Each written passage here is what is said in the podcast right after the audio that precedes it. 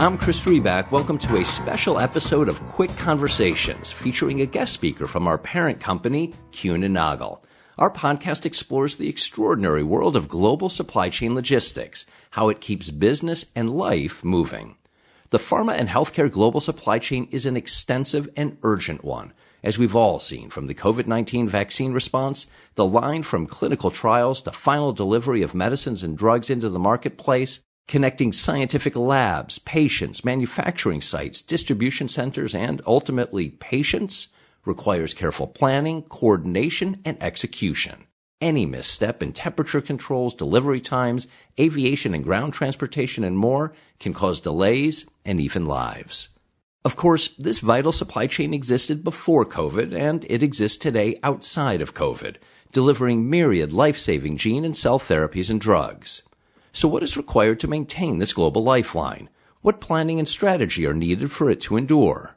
How should various players communicate and coordinate? And how can we be best prepared when unexpected events call for immediate shifts in plans?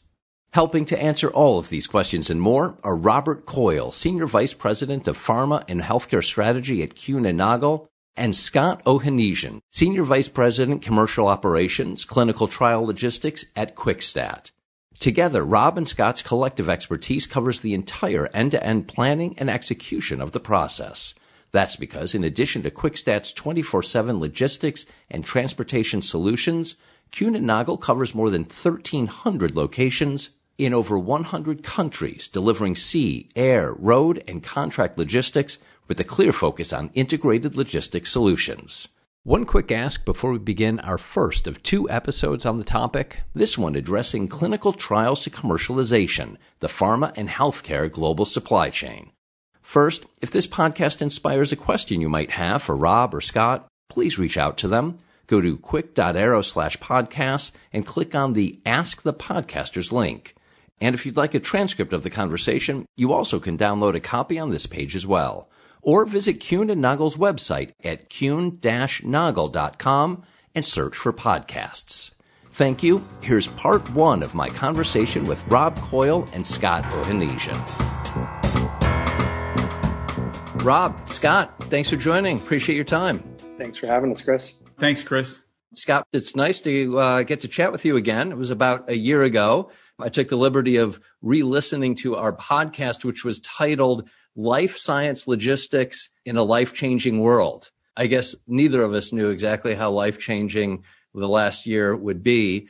Scott, for those who haven't had the benefit of a conversation with you previously, give us quickly your background and your experience, please. Absolutely. And what a year it's been. I'm Senior Vice President of Commercial Operations at Quickstat. I've been within the specialist logistics industry for the pharmaceutical world for about 18 years now was based over in Asia for a while and started my journey with Quickstat six years ago. And it's been exciting to be here. Yeah, that's quite a range of experience. And I'm sure you draw from all of that in what you do every day. Rob, it's nice to get to talk with you. Your background and experience, please.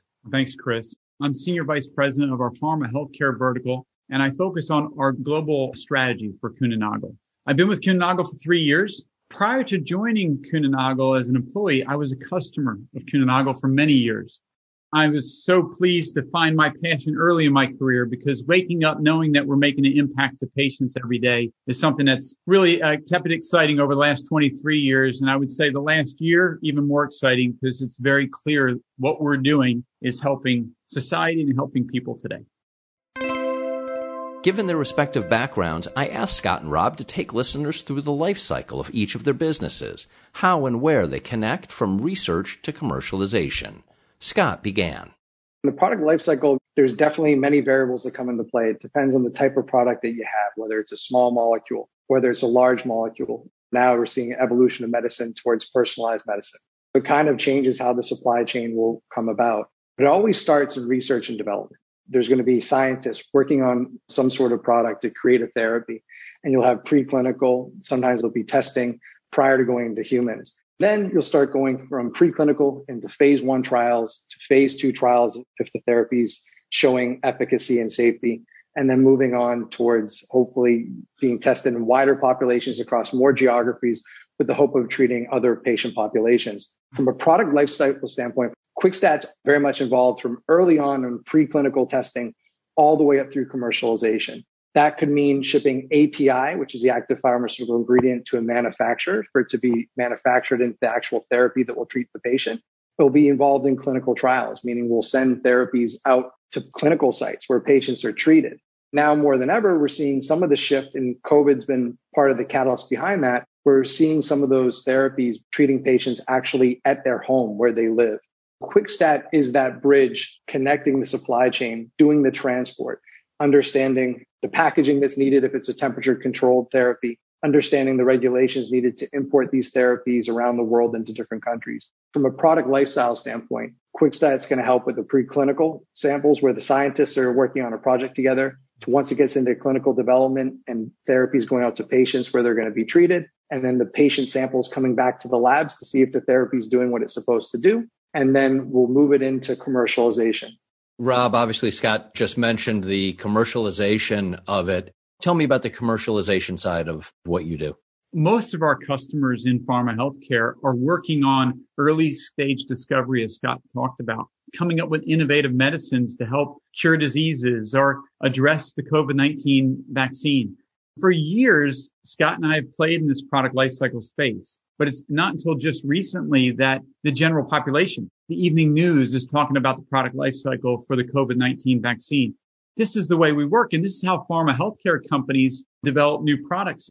It's amazing to see the numbers of how many early stage discovery medicines don't make it down into commercial, into my world within Kuehne The timing of that process is very critical. You probably heard it early on with the pandemic where there was information coming out that this process usually takes three to four years. And it's just been amazing to watch, especially on some of the mRNA drugs that have come out and some of the traditional vaccine technologies to be released in six, eight, ten months.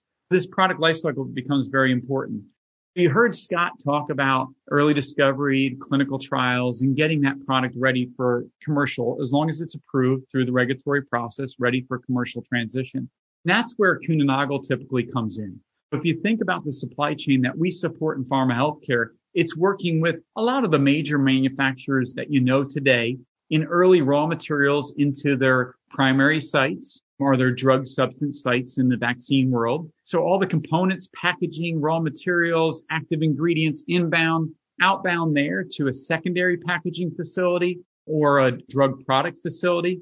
And those distribution channels that we're looking at here could be leveraging our air logistics capability, our sea logistics capability, our road logistics, storing within our warehouses that we have globally, and then moving from that secondary packaging into the market, whether it is going to a hospital or a pharmacy or into a market warehouse. We really cover all aspects of that supply chain globally. With that understanding of the pharma global supply chain, I asked Scott and Rob about any tips they might have for clients. Given the various components that go into maintaining well built global supply chain logistics, timing, temperature, transportation, and more, what best practices or guidance they might give that clients ought to be thinking about. I think the collective knowledge of our industry has increased significantly just over the past 12 months. I think necessity is the mother of invention.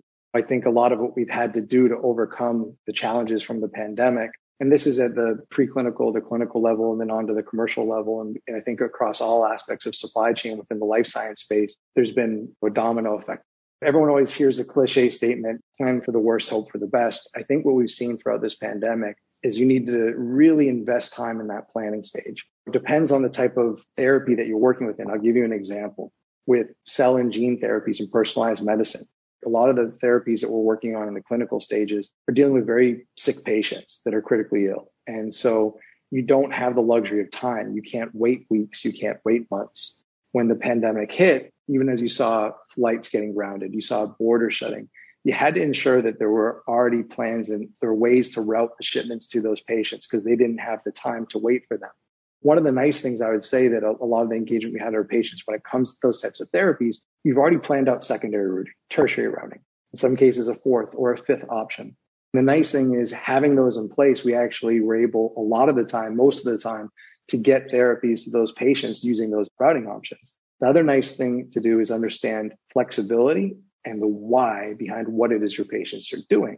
In some cases, I'll give you an example where we had an allogeneic therapy and we needed to get into the US and it was being manufactured in Europe. It had always been transported via literally a hand carry. Someone was flying with the therapy because it only had a limited amount of time from its constitution to dosing of a patient. When you had the US shut down flights from Europe, no one could actually come in on a hand carry. You had flights coming in with cargo, but you couldn't actually have somebody physically carry it. So what we did is we worked with a sponsor company, tried to understand a forecast of what patients really needed treatments quickly, understood that we had to be somewhat conscious of cost because, you know, there is a cost element to what you're doing as well. But at the same time, patients are at the center of what we're doing. We need to get these sick patients medicine. So we're able to work with them, the five hospital sites at that time that needed to dose patients in the US, and we're able to come up with a charter solution to bring that therapy over. It was a cost neutral idea, which was great. So there was no additional cost but it was a way to get the therapies from Europe to those sick patients in the US, mitigating risk of any chance of losing that therapy in transit. And then you're bringing hope to those patients that are getting treated. We asked Scott what advice he might have for himself and other key supply chain players to help generate creative solutions when emergencies strike. I think a tip is really to engage early and engage often. Understand the whys behind what you're doing and if you're on the sponsor side, don't be afraid to innovate and change. The reason why I mention that is when I see a lot of these supply chains getting designed, a lot of people try to pull on the past, but the variables they have for their therapy, the geographies they want to go to, the temperatures they need to control, all of those things are going to be unique to that therapy. You need to take the best practices for what you did in the future, but design the supply chain based upon the reality of what you're facing. I think sometimes one of the best tips you can do is be open to innovation, be open to change, and understand the why of the supply chain that you're creating. Rob, what Scott is saying, does that resonate with you? Absolutely. When you think about pharma healthcare organizations, the core elements, and you heard Scott talk about it earlier, research and development. You have to have a healthy pipeline. Then that tech transfer process from clinical into manufacturing, larger scale manufacturing, that manufacturing technology especially for new innovative medicines, is core to a pharma healthcare company. Do you really want the pharma healthcare companies investing money in the next and greatest supply chain technology? Probably not. We want them investing in the next drug. What can I do to influence to build the best pharma healthcare supply chain to be able to service our pharma healthcare customers so they can invest in the next drug? That's my biggest tip for logistics professionals. What that sort of feeds into is that you have to then leverage your partnerships effectively mm. and pick the right partnerships and combine those partnerships together to get the best supply chain. I can go through, Chris, and talk about some of the things we're doing in pharma healthcare around our temperature control capability, our lane risk assessments where we do that pre-planning to assess all the risks that could come in and we monitor on an active basis on sea logistics and air logistics when there's disruptions, the standard KPIs that we have, our business continuity planning that we have to be able to assess what risks to maybe start to predict. I wish I could have predicted the pandemic was coming. Obviously, not many of us got that one right. And then I'm going to mention it as CAPAs as well in pharma healthcare. We work in a regulated environment unfortunately, things do go wrong, weather, technical failures. But having a quick response on a CAPA, which is corrective action, preventative action in our industry, is critical. We asked Rob whether that standardized approach proved useful when the push to make and deliver the COVID 19 vaccines took over the world. Well, you don't just pop into doing vaccines. You have to have a capable network and you have to understand the industry and the regulatory environment. One thing we did, I remember in August of last year, and we talked about temporary storage. We came up with the concept of our Kuehne temperature pods. They're a 20 foot reefer size container, portable, that can get down to minus 70 C. Creates great agility in the supply chain. I think the biggest tip that I have after 12 months working in the new world that we live in is pharma healthcare, even though we're in a regulated environment, we have iterated so much more in the last 12 months than my first 22 years in this industry and sharing ideas across a very diverse group of companies and people has reaped tremendous reward, right? Six month product on market, supply chains that can reach globally, vaccines, etc. We have come a long way. The tip I have is keep that iterative approach in our industry. Rob, Scott, Thank you for your insights and your time, and thank you for the work that you and your colleagues do every day. Thank you, Chris. It's a pleasure to be here. Thanks very much. That was part one of my conversation with Rob Coyle and Scott Ohanesian. Part two will cover communications, expectations, and hidden heroes. Have a question for Rob or Scott? Just ask. Go to quick.aero slash podcasts and click on the Ask the Podcasters link. They look forward to your questions, so if you have one, please reach out to them today. That's quick.aero, A-E-R-O, slash podcasts. Or visit and Nagel's website at kuehne-nagel.com and search for podcasts.